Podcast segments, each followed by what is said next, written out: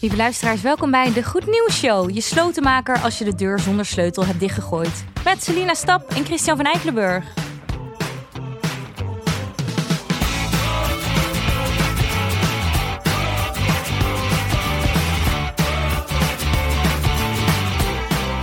Hoi Chris, Hallo.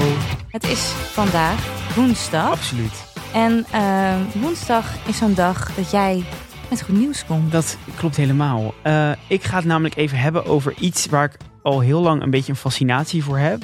Ehm, en nu kan ik dat eindelijk een beetje tentoonspreiden. Eh, dat is namelijk, ik vind eh Tsjernobyl heel interessant. En Oekraïne die wil dus de kerncentrale in Tsjernobyl op de werelderfgoedlijst van UNESCO.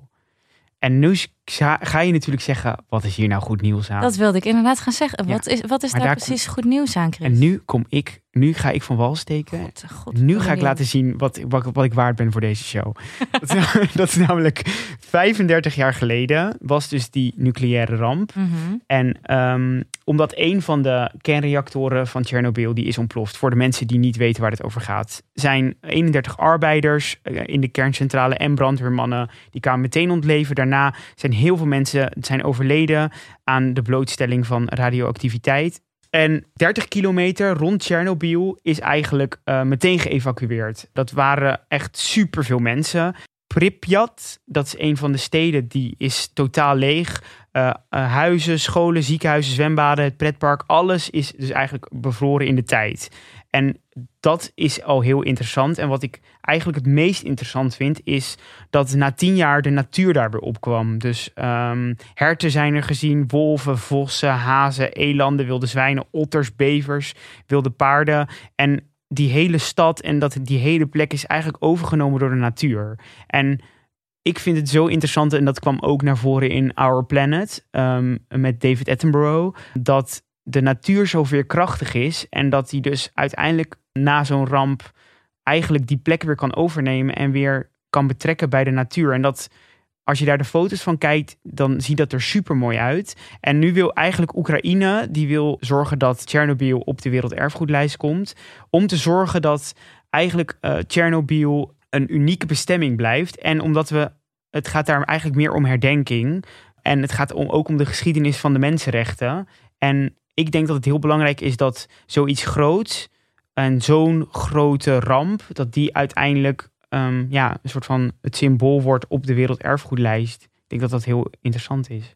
Ja, dus het is niet zo van het wordt werelderfgoedlijst zodat het een soort attractie wordt, maar het is meer om dat is een gedenkplaats te houden van wat voor ergs daar is gebeurd, de mensen Ja. die zijn overleden en om dat in ere te herdenken. Ja, dat, dat ja, is zeker. meer. En er komt nu doordat er Tsjernobyl is, door de, bijvoorbeeld de serie of door documentaires, is dat zeg maar heel hip en happening geworden. Ja. Ehm, en ik denk dat het heel belangrijk is dat we ook kijken naar wat er eigenlijk is gebeurd. En dat we niet alleen maar daar naartoe gaan omdat het een coole plek is. Natuurlijk, ik vind het ook een coole plek. Als ik het zie op de foto's, denk ik: wauw, wat, wat, hoe. Het is een soort van dystopisch beeld.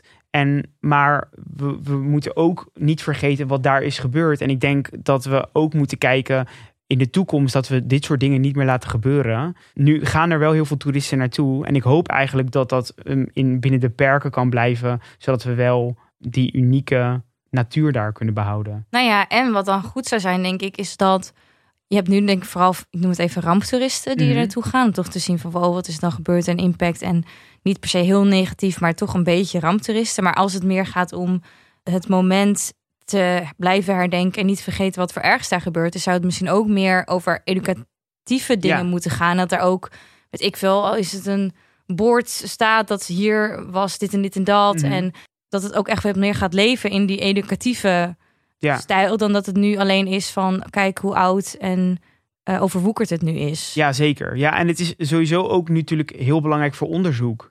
Want die dieren die, die, die daar leven, die hebben allemaal, dat zijn allemaal eh, mutaties. eh, Oh ja, oh, dat is natuurlijk echt heel eng. Ja, nou, ze Ja. zien er echt super normaal uit. Oh. Dus dat is, je hoeft niet bang te zijn dat daar ineens een hond loopt met een vissenstaart. Nee, Dat oké, niet- ja. Dat is allemaal niet aan de gang. Maar ehm, ja, ik denk dat het ook heel belangrijk is om daar onderzoeken te doen wat radioactiviteit zeg maar doet met eh, de mens en Ja. ook met dier. Ja, En waar, wat ik dus ook heel interessant vond, is dat de komende 20.000 jaar is Tsjernobyl dus onbewoonbaar.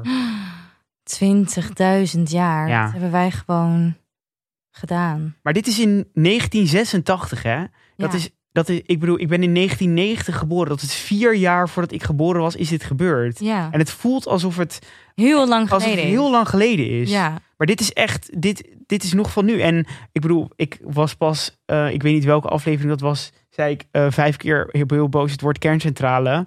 Ehm, maar dat is ook wel een van de dingen waarvan ik denk, als we het nu over kerncentrale hebben, doen we daar heel erg gemakkelijk over. En natuurlijk zijn we verder in de tijd.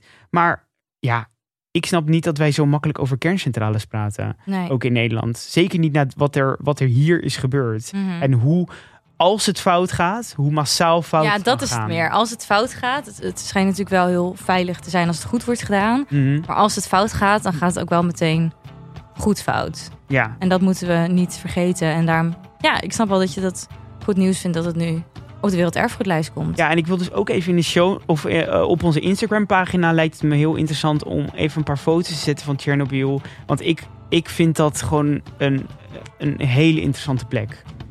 Nou ja, dat was het eigenlijk. Meer heb ik niet te vertellen, Celine. Nou, vind je dit nou een leuke podcast? Volg ons dan inderdaad op onze Instagram, het De Goed Nieuws Show, waar we verschillende foto's en dit ook dus gaan posten. Je kan ons een mailtje sturen naar degoednieuwsshow.gmail.com. Kan ons volgen op Spotify of in je favoriete podcast app, in onze afspeellijst. En ga ook even naar onze Vriend van de Show pagina en doneer alsjeblieft iets voor ons, want dan kunnen we deze podcast blijven maken. Tot morgen. Tot morgen.